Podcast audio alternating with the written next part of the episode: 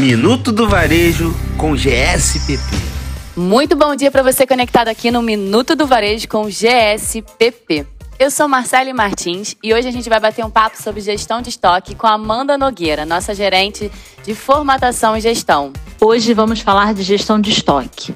É bastante frustrante para o consumidor ir a uma loja e não encontrar o produto desejado. E isso afeta também o empreendedor, pois o seu negócio acaba sofrendo por perder vendas. Por outro lado, o excesso de produtos em estoque representa dinheiro parado. Por isso é tão importante garantir uma boa gestão dos itens.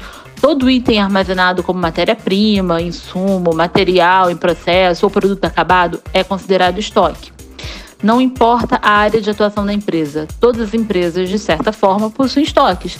E a sustentabilidade financeira do negócio tem a gestão eficiente do estoque como ponto essencial.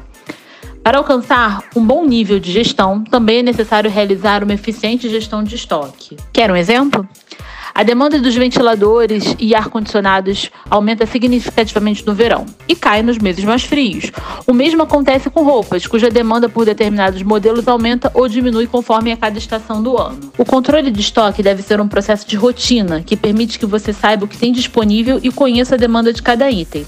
Assim, é possível decidir quando e quanto comprar, evitando perdas por obsolescência ou vencimento e otimizando os investimentos.